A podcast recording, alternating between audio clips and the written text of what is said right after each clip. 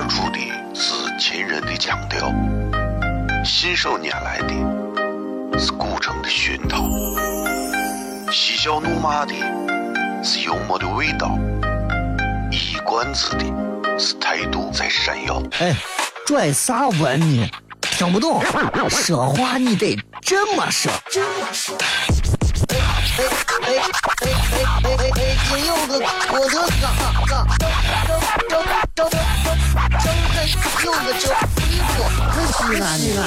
每晚十九点，全球唯一档陕西方言娱乐脱口秀广播节目，就在 FM 一零四点三。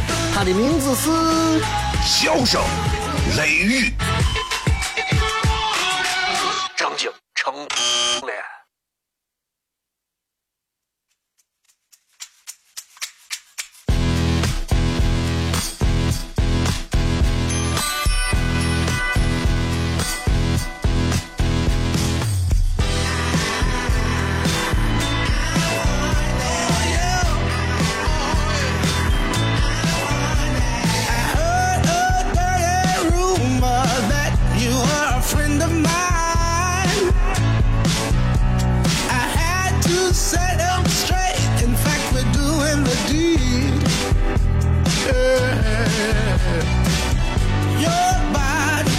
各位好，这里是 FM 一零四点三西安交通旅游广播，在每个周一到周五的晚上的十九点到二十点，小雷为各位带来这一个小时的节目《笑声雷雨》。各位好，我是小雷。啊，不管我们通过这档节目听到的哪些路况或者是啥，也是希望大家能够及早的出行方便啊。不管是回家还是出门，有些拥堵的路就可以绕一下。西安这个地方，我觉得最神奇的地方都在于，你只要知道那个方向大概在哪儿，你其实咋绕最后都能绕出去。啊，我不像重庆啊，有些地方，哇，你就算大概知道一个方向，你照那个方向绕，最后就把你绕到江里头了，是就是。二零一五年的十月十二号，今天是礼拜一啊，今天这又是新的一周，国庆节彻底算是过去啊，咱们接下来要进行新的一周，十月份可以说从这个月开始啊，我们应该还有将近嗯。呃，就是，哎呦，九十天都不到的时间，我们就要进入二零一六年了。你看日子过得快不快？人这一辈子真的，我觉得可短暂了。为啥一年不能是六十个月？对吧？有时候我就想想，我觉得其实，哎，有时候，哎呀，真的，这这这这，我不知道从哪一天开始啊，我开始对时间有了一种危机感。啊！于是我争取，我害怕时间飞逝，所以我经常多睡觉，我不敢睁眼。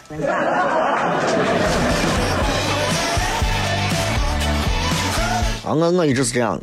你看最近这段时间啊，有几件比较好玩的事情。呃，先说一件离我比较近的事情。我前两天没事发了一个微博，你们应该不少人都看了啊。然后还有一些认识不认识的人转发评论的都有。十一号的时候，我。中午啊，我发了一条微博，发这个微博的初衷是啥呢？我先说下内容，内容其实很简单。我说我对就是跑男来西安拍摄嘛，这个《奔跑吧兄弟》这个节目，其实真的我觉得，呃，作为娱乐节目来讲的话，它能让很多年轻人感觉到很开心，这就够了。这是我一直强调的宗旨。只要能让人开心的节目就是好节目。现在很多节目带着开心的意思，其实是在给你卖药。然后我就说，我说虽然今天。来南门拍节目并且造成拥堵的明星，我对他们没有啥兴趣。但是我确实认为今天一天应该是陕西整个这个省啊，所有做电视的那些领导们应该好好的蒙羞的一天。为啥？因为我觉得放眼一百年，陕西能做一档电视节目，能够让朋友圈疯狂刷屏，让交通瘫痪吗？你看南门堵成啥了？能吗？我个人认为不能，但是我还是希望大家都能反思。然后，然后就有一些人就过来说。就分了几波，一波人就开始说讲到啊，电视台总是播一些医疗广告，如何如何如何，这老生常谈，没有啥说的。有的人就开始质疑我，你做啥了？我说我做啥？我会给你解释嘛，对不对？我一直在做，但是我做到最后，我发现我做一我做一千件事情，不抵领导说一句可以，你知道？所以我为啥？为啥我一直想强调的是领导，领导，领导？我一直希望通过我的一些个人的一些行为。言行能够改变我的领导的一些观点和一些看法，其实你看，我现在包括我在咱都市青春频道二套啊，我我跟我们领导，我们领导算是整个电视台里头最开明的领导，电视台领导了，这就是我认为的呀。就这，我经常还要给他们不停的洗脑，我说领导，娱乐节目要这样，娱乐节目要这样。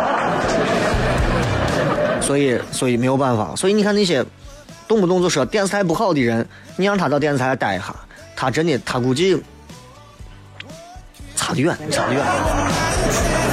啊，所以我想说的是，其实作为一个电视人，看到别人的电视节目 在咱这儿做的很好，其实并不是感觉到真的是一种蒙羞，而是由内而外感觉到一种其实脸红，就觉得我们也应该能做出更好的节目。咱们有那么好的场景，所有古代的东西、现在东西我们都有，我们我们没有那么好的打造出那么好的节目，其实的的确确应该反思。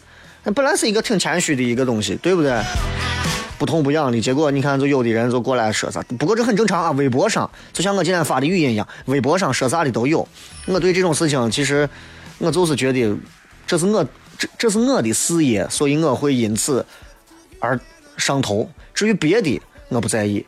至于那些说跑男来了，我们西安你们这些人都如何如何的，哎，那都有点脑残了，那没意思。接着广告回来再骗。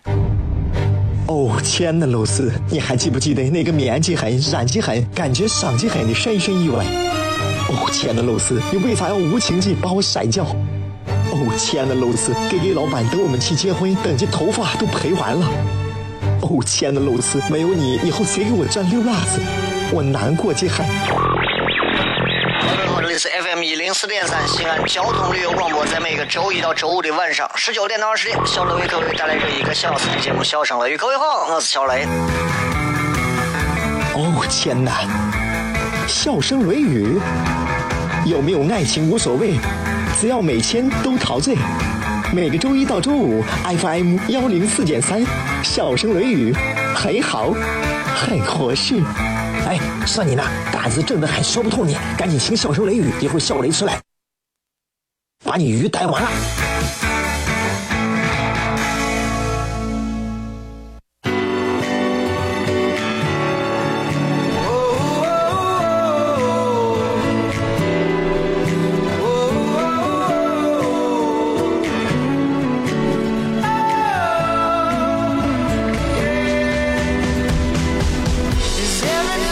迎各位继续回来，这里是笑声雷雨，各位好，我是小雷啊。接着，因为前两天休假，我也一直没有机会在网上说啥，包括其实，在微博上啊，大家很多人对于人家这个浙江卫视的节目来到咱西安拍摄，很多年轻娃们真的是开心。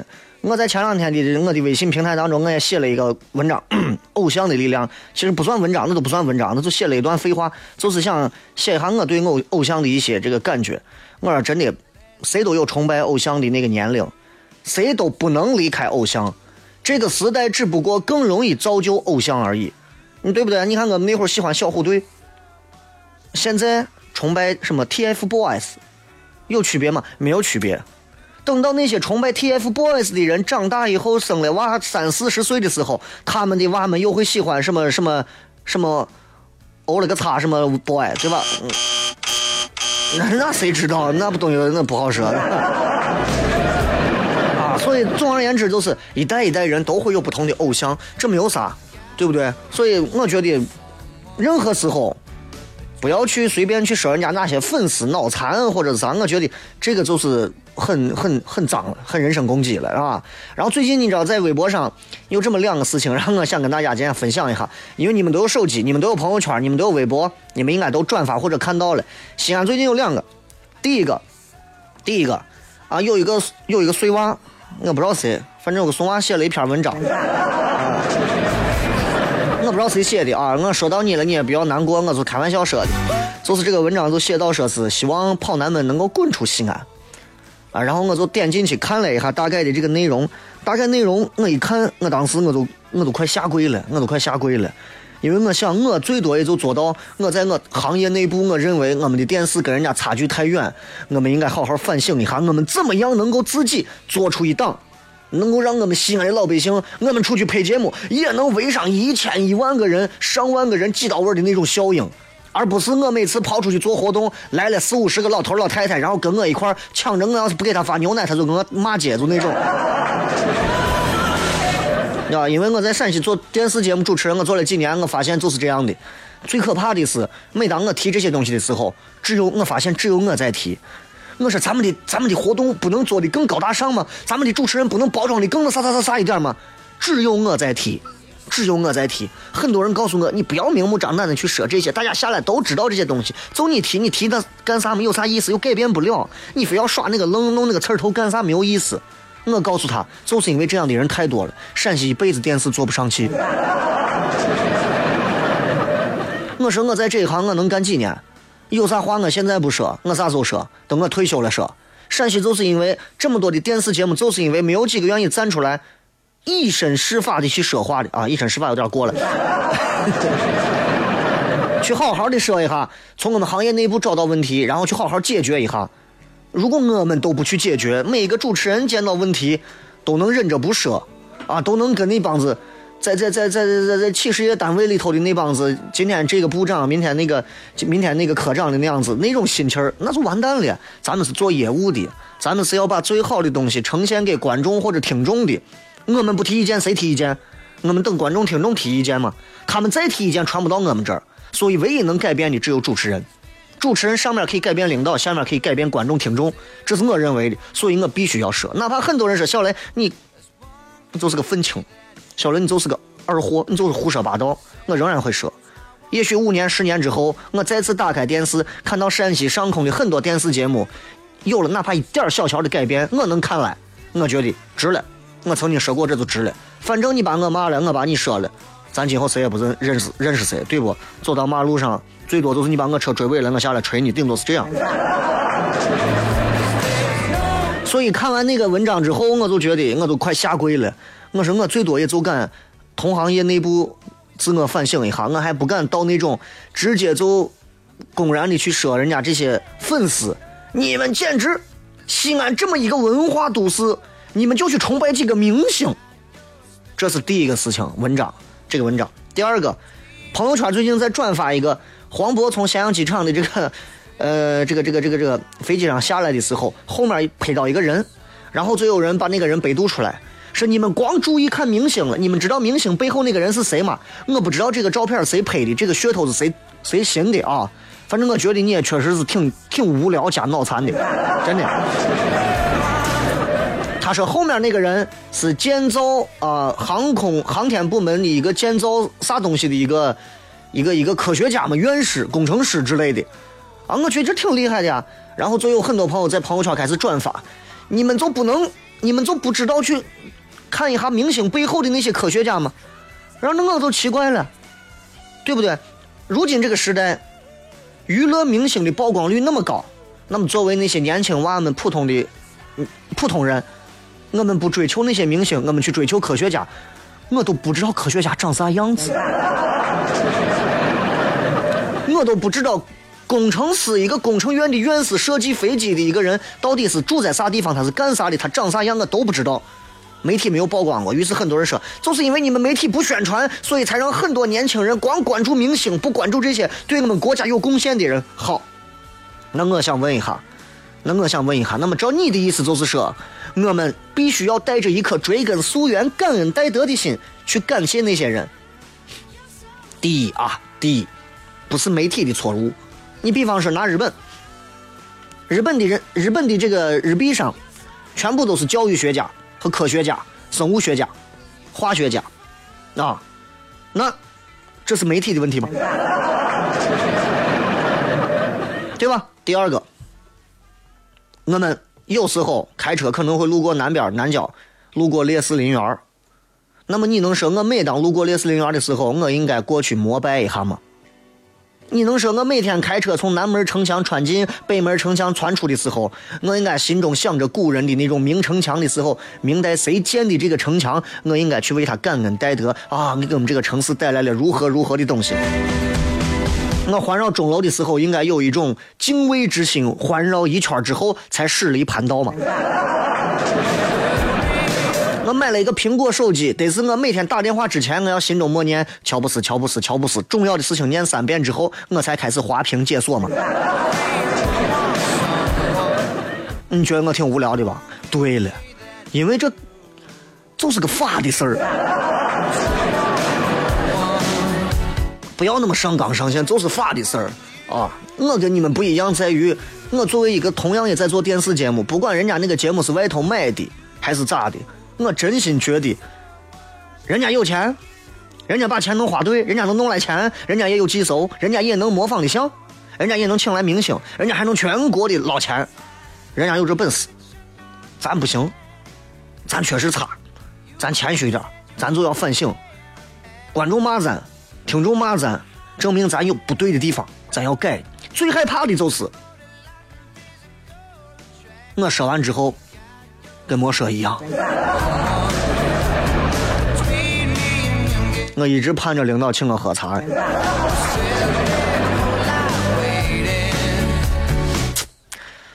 唉，这可能得得让我亲自拿茶过去。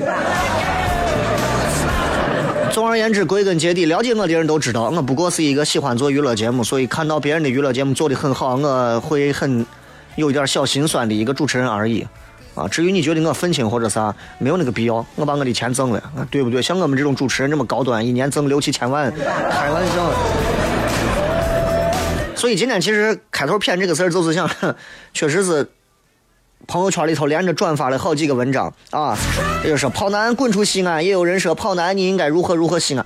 反正我觉得，这么这一回一弄啊，也让外地人也看了。你看西安人骨子里头的一些东西。其实作为一个西安人，我也能看来我们骨子里的一种挣扎的一种东西。这种东西其实伴随着西安还得有一段时间的发展。每一个西安人一边想着我们如何能够和一线城市一线的东西接近，另一边在想，哎呀，我们怎么样能摆脱掉我们内在的一些束缚？其实，小到每个人，大到每个单位，大到这个城市，大到一个国家，谁不是此时此刻都在陷入着这样的困扰呢？我说完了啊，因为微博发完之后，我是不，我是从来不评论的，因为我觉得评论之后就等于。那没有没有办法解释清的事情，所以我微博上很少评论，而且微博上也并不是所有人都是我的朋友。我跟他们评论完，他们也不会理解我的意思，所以我不评论。接着今天晚上我说爽了。啊，呃，今天是礼拜一啊，所以我今天想跟大家谝的还不光是个这，跑男谝完之后，我想谝点别的。呃，这也是上周我就想跟大家谝的一个事情，就是你有没有发现，现在西安？西安女娃除了喜欢看来西安的跑男之外，你发现现在西安的很多年轻女娃们啊，越来越喜欢的男人的类型，越来越老龄化了。我身边接触过一些小女娃，小女娃正儿八经都是八八年朝后、九五年之前的小女娃，啊，我说你寻男朋友想寻个啥样的？啊，要不然就要想那个什么宁泽涛那样的。我说：“那你不要想了。”他要不然我就要寻个年龄比我大的。我就问他：“我说为啥要寻个年龄比你大的？”他说：“我要寻个年龄比我大的，这样的话就能照顾我呀。”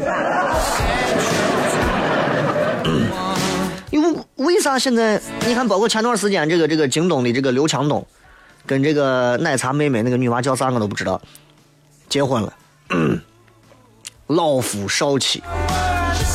对吧？呃，娱乐圈呀，什么，反正最多的，你像杨振宁教授、翁帆，啊，八十多、三三十、三十多，好像是，对吧？余秋雨跟他媳妇马兰也差了很多，李敖跟他现任的这媳妇那差的更多，陈凯歌跟陈红差的很多，梁劲松跟伏明霞跳水女皇，然后差的很多。人家人家都有一段一段一段的爱情佳话，当然了，所有的这些几乎都。不是初婚，都是二婚，甚至是 N 婚，啊！所以我觉得，你看咱现在这个时代也不一样，不一样。这会儿正在开车的男人们也在想，我啥时候也能安安？别想了，咱现在生活这个时代，其实社会是比较多元了啊！人们现在你看也追求自己的与众不同的生活方式，对吧？你们可以追求，大家都可以追求自己极具个性的幸福生活的模式，对不对？现在你看婚恋的观念，大家也在不断的开放当中。以前说找个老外不行，现在找老外的很多，女娃们更是更是公开的说，我还挺愿挺挺愿意嫁到国外的。甚至不乏是亚洲国家当中跟咱国家相对会有一些小敏感的，我说我我想嫁给日本男人，有的时候我想娶个日本女人。为啥日本女人哎乖啊，对不对？打她她也不能压麻袋呀，她就是这。所以现在真的社会开放多了，而且老夫少妻这种婚姻的这种，现在社会对这种的宽容度越来越高，越来越高。所以现在你看社会上越来越多的小女生喜欢嫁给年长成熟的。你看现在很多大学的这刚毕业，二十一二岁，刚毕业出来，男朋友三十七八、三十五六的很多。啊，我并不是说是我要我要我要推荐这种形式，你们都应该大学女娃，你们不要找学弟学妹学姐是什么啥的啊，学学长啥的，你们要找老男人。我从来没有这样说过，但是我想就今天的现象，跟大家在接下来半点的广告之后，谝上这么小十分钟啊，为啥现在这么多的小女娃越来越喜欢嫁给老男人？这的的确确是个问题，因为我现在的年龄，我在很多小年轻女娃那，我我他们管我叫老男人，我就我就我就我就凑合的不行，对吧？凭啥呢？但是我今天要跟大家分析一下，如果你是个老男人，挺好。脱口而出的是秦人的腔调，信手拈来的是古城的熏陶，嬉笑怒骂的是幽默的味道，一冠子的。是态度在闪耀。哎，拽啥文呢？听不懂，说话你得这么说。哎哎哎哎哎哎哎！真有个我的哥，哥，周周周周周有个叫衣服，可惜了你了。每晚十九点，全球唯一档陕西方言娱乐脱口秀广播节目，就在 FM 一零四点三，它的名字是《笑声雷雨》。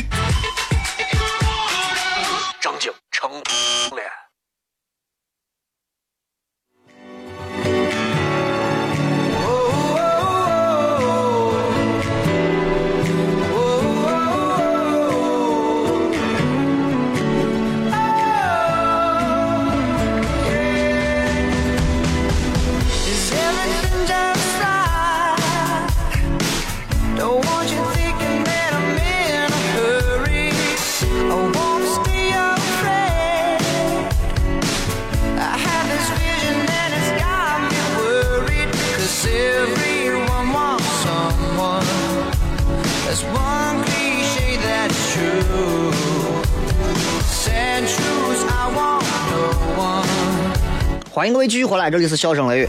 前面跟大家谝了一些关于啥，关于这个这个这个这个跑男的一些在来西安的一些小小八卦的事情啊。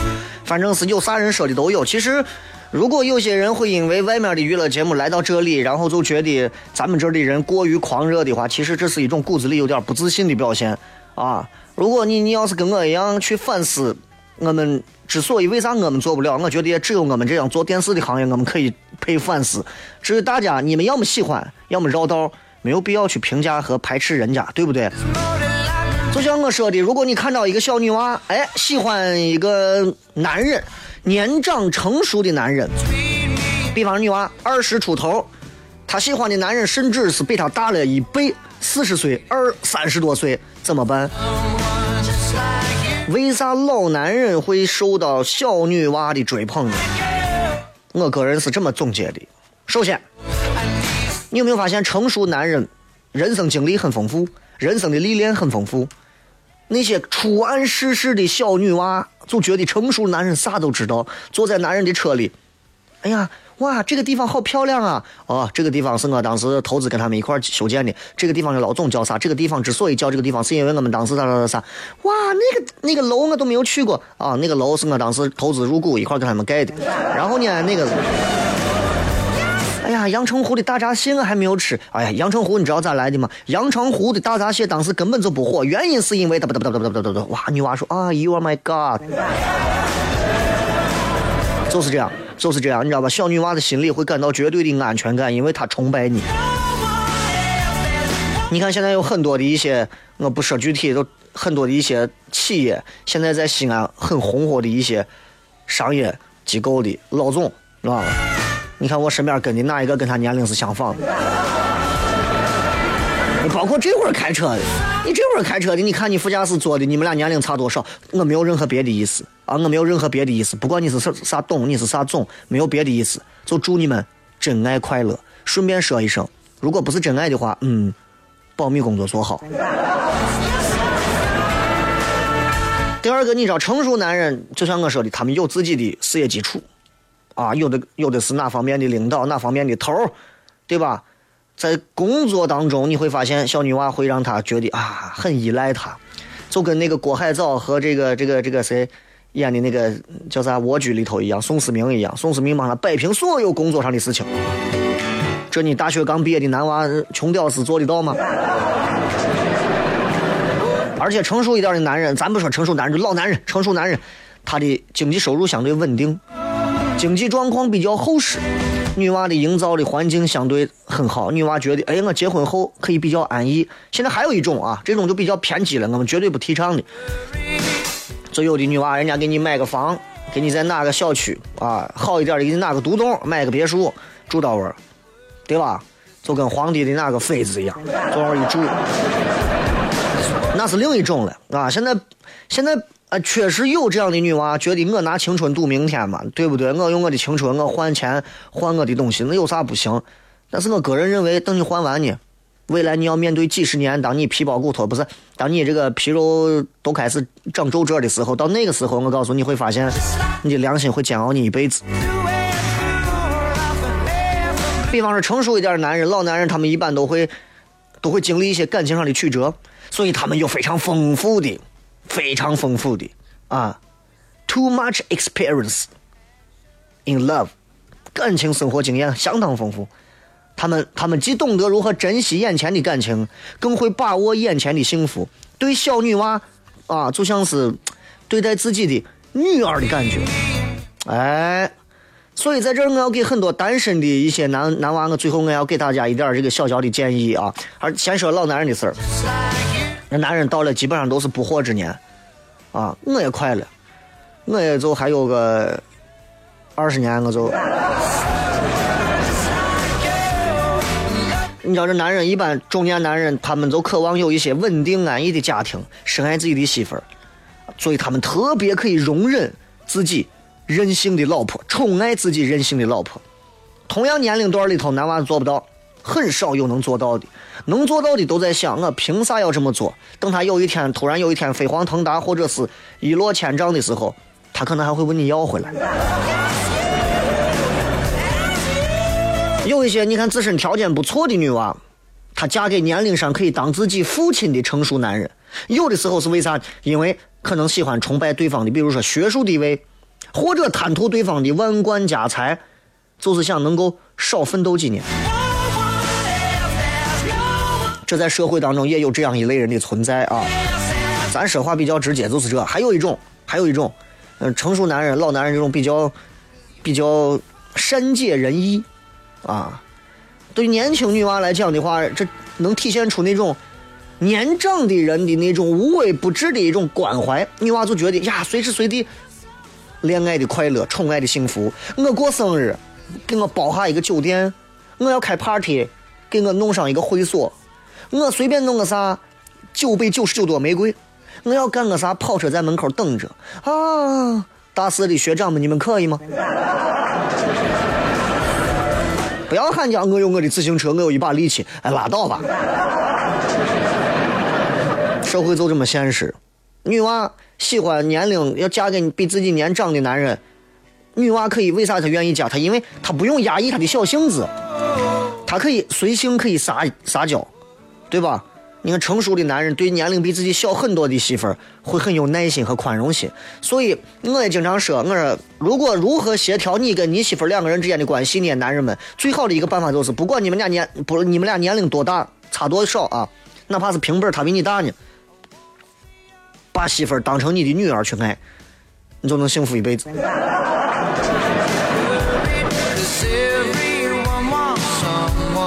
还有一点。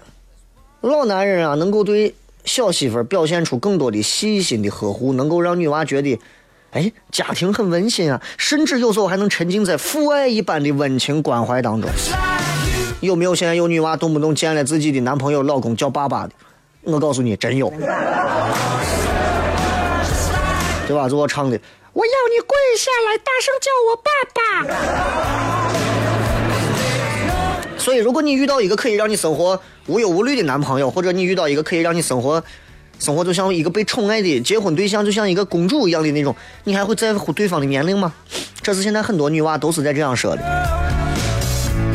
可能这会儿正在听节目的不少女娃，你们的男朋友比你们大十岁以上。我想说的是，祝福你们，你们可能找到了一个宝贝，你们也有可能跳进了一个陷阱。因为年龄差距大，不光有那些好的，可能也有一些不好的。比方说，总是有一些代沟的，对不对？比方说，你在这儿正唱的是那个 They Got You Do You 的 Michael Jackson，他在那儿真情像草原。所以问题就来了，你看这就是差距。但是今天归根结底，咱们从跑男啊小女娃爱的跑男，说到小女娃爱的老男，对吧？这是两种男人。不管哪种男人，我也希望大家如果觉得哎今天的话题有意思，可以来参与一下。新浪微博、微信公众平台，各位都可以搜索“小雷”，呼啸的小雷锋雷。大多数的朋友听节目喜欢就听着，不愿意互动没有关系，反正咱们互动一次少一次啊。就希望大家听的开心就对了，因为你互动不互动，其实啊也都是自己的一个心甘情愿而已。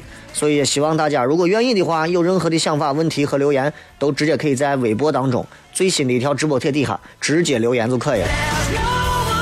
最后一段话送给给现在一些单身男人们，尤其是不是老男人，单身男人们啊，一些择偶的建议。这几个建议是这啊六点吧。第一点。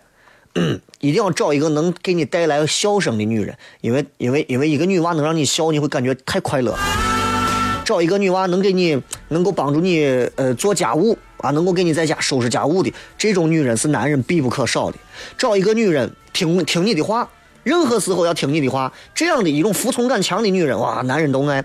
找一个诚实忠诚的女人很重要啊，找一个性感撩人的女人很重要。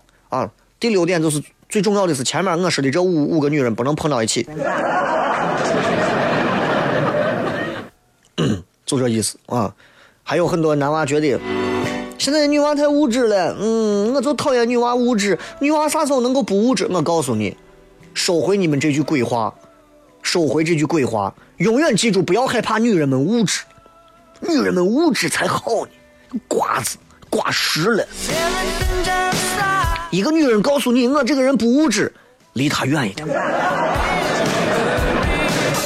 我告诉你，一个口口声声喊叫自己我从不物质的女人最可怕，因为一个从来喊叫自己不物质的女人，她要啥？她要的是真爱呀，伙计们。这个玩意儿，你不如给她物质。我要这个钻戒，钻戒多少钱？两万八，攒钱买给她就能给她。真爱这个东西多稀有，稀有到任何一个男人都不可能随随便便给得起。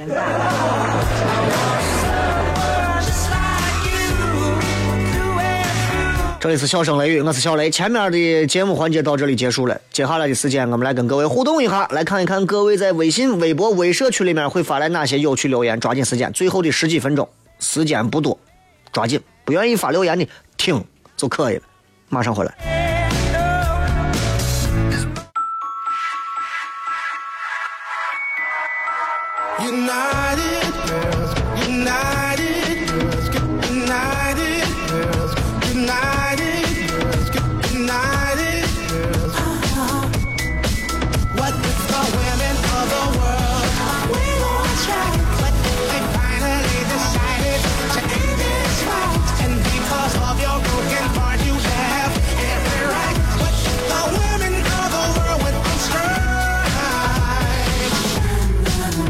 欢迎各位继续回来。最后时间来看一看各位在微信、微博、微社区里面发来的一些有趣留言。先来看一看各位在微信平台和微博里面的一些留言啊。来看一看微博上大家发来的一些有意思的留言。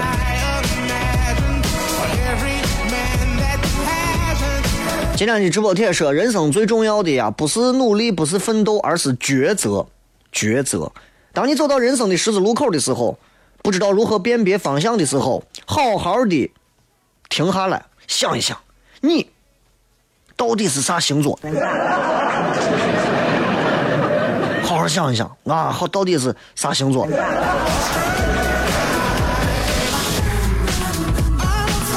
？DSD 说：“雷搜，我最近看了一本书，叫《天才在左，疯子在右》，没有看完，看了一点里面是采访精神病人的文章，感触很深。真的觉得人啊，非常的渺小，每个人都做过错事，人们干一些几年都干一样的事情，反复、反复、重复、重复，还是重复。甚至来了几个明星，有的人屁颠屁颠去看，你可能都不知道你在干啥。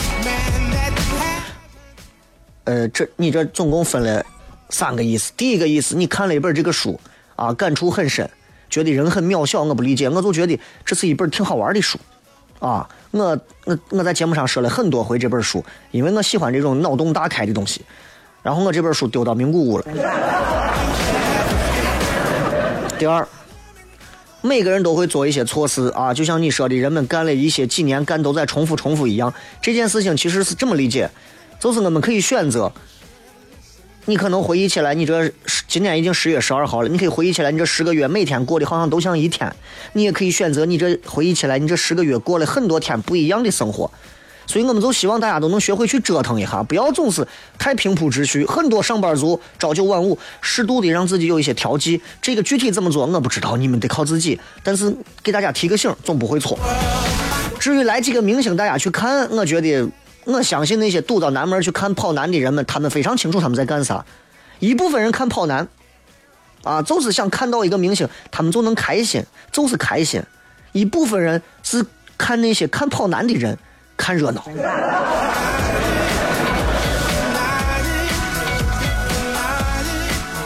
这个巴拉巴拉是雷哥，你说的老男人太实在了，说出我们碎女娃的心里了，还是找个年轻的。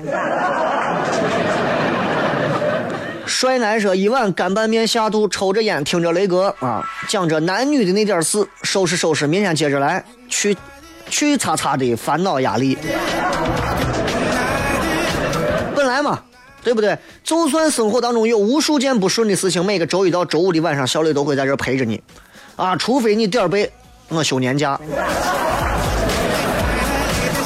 青帝梨花说在南京上学，好久没有听你的节目了。翻开微博，看到这档，又想起暑假在家天天听你节目的日子。喜马拉雅，嗯，或者是在蜻蜓上可以在线听，听不到还可以听重播啊。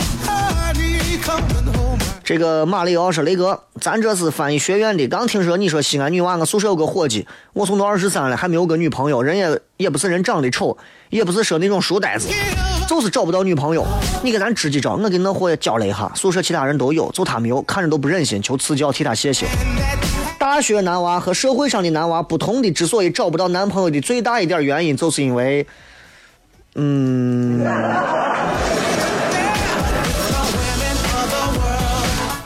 他至少给一个女娃的表现，就是他从骨子里就没有想要真正的去找一个女朋友。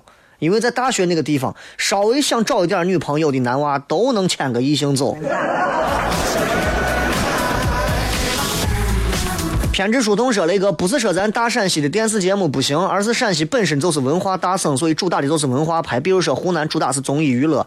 P.S. 这是我的理解，不喜勿喷，没有谁要喷谁的意思啊。呃，说心里话，陕西的电视节目制作水准确实不是高的，确实不是高的。”啊，呃，从卫视到地方节目来讲的话，嗯，我们只能说，充其量我们还活在湖南卫视可能是连零四零五年的水平吧。那会儿他们扮超女，我们可能现在连扮超女的水平还不一定有。我因为我在电电视台待过，所以一直待着，所以我很清楚当中的一些主要的一些节点的问题在哪儿，并不是像你们看到的。啊，拉了几个医疗广告就咋？湖南地方台医疗广告更多，这是最近这段时间全国在抓医疗广告，那些烂送医疗广告都不见了。你你去看看湖南、山东，啊，浙江哪个地方台没有医疗广告？你们看到的是医疗广告，当然有些卫视也有啊。虽然咱这有时候也有，但是确实是他们愿意投钱掏钱，这都是一个恶性循环。没有那些好的品牌愿意给你投钱，因为他们觉得你这个平台都是卖药的。于是乎，只有那些卖药的投钱，卖药的还可愿意投钱，因为医疗行业、医院都是暴利，对不对？我在你这投广告，投五十万的广告，我随便来上二十个瓜瓜子，就直接就给你这病一看，五十万都回来了。所以就变成了一个恶性循环，这恶性循环。而什么时候能截断这个源头？这需要我们的正儿八经的相关的领导需要拿出魄力来，好好的。力挽一下局势。不是说陕西不能做综艺娱乐，综艺娱乐本身就是文化，而且这是非常大的文化。谁敢说逗人笑不是文化吗？对不对？所以，台湾之所以前几年那么红、那么火的节目，都有文化呀。在谈笑怒骂当中说的所有的那些话，那都是文化，并不是说我们在这这念两句唐诗啊，朝辞白帝彩云间，啊，你好有文化，辣子。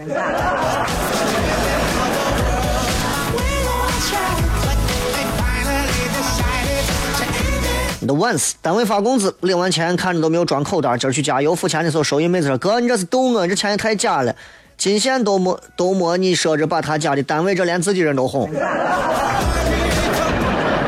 你们这发工资，第一个不打卡吗？怎么直接发现金？第二个，你们这财务是没有没有提款机，完全是靠手摸吗？啊，没有那个也没有那个防伪的那个什么点钞机吗？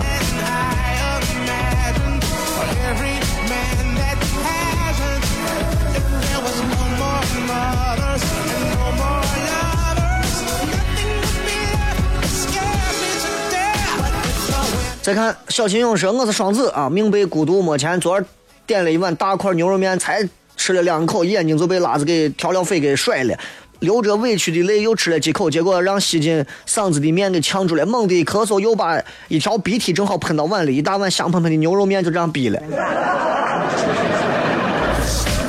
我念这段话了有十秒啊，你那可能就是电光火石的一瞬间，屁逼了。”可以放肆着，雷哥，你刚说普通话，我还以为节目换风格了。没有开头，因为不属于节目内容，所以我要这样好剪。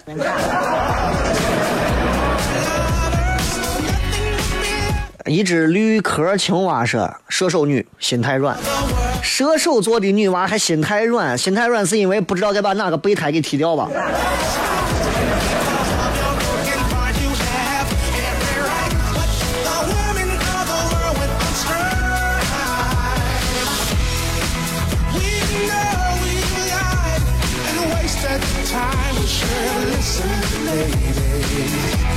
秦佳佳，那个如何对付那种特别不要脸的人？就像我让他还钱，他就舔着脸跟我说没有钱。哎呀，这这事儿啊，遇到这种借钱还钱这种事情上，一点儿办法都没有啊！你就当他面，你只能扇自己脸，真没有办法。因为因为钱在人家手上，你能把人家咋？对不对？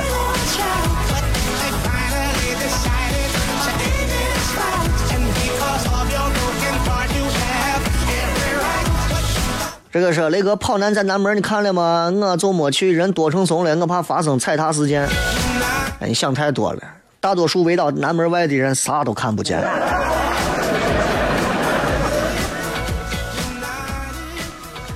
再看啊，这个呃，小丑善良说：“雷哥，今儿个七点半以前那段说的真好。还有，我就是想说，我刚看下面的一条评论，你的留言，那个娃才二十三岁，着啥急？现在很多年轻娃就是这样，二十三四岁啊，真的该长齐的还没长齐呢。你在这着急的找啥男朋友女朋友？不要着急，今后你会失恋和分手很多回。”小丑也会善良说啊，不是这个大东汉帝国说雷哥，我女朋友跟我分手以后，每过一段时间总是忍不住想要联系她，可是我每次还是忍住了。我这样做是不是不好？你说的是忍不住联系她不好，还是说每次你都忍住了不好？忍不住联系她不好，忍住了好，坚持。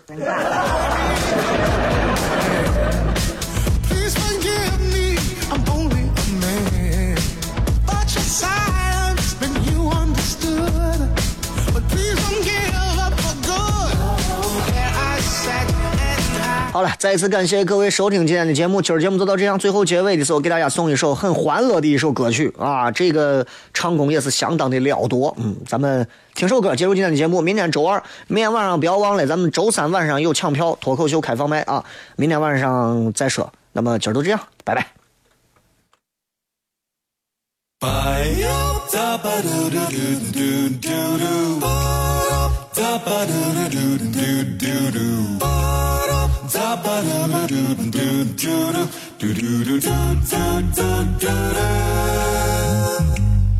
摇摇晃晃走在街上，管它是什么模样。懒懒洋洋晒着太阳，脚下是我的音量。哒哒哒，我的脑子一片空白，等你来打开。就算找不到什么理由，放松下来跟我去快乐。你的心情好不好？找点乐事不算太难。你的心情好不好？我就这样等你来。你的心情好不好？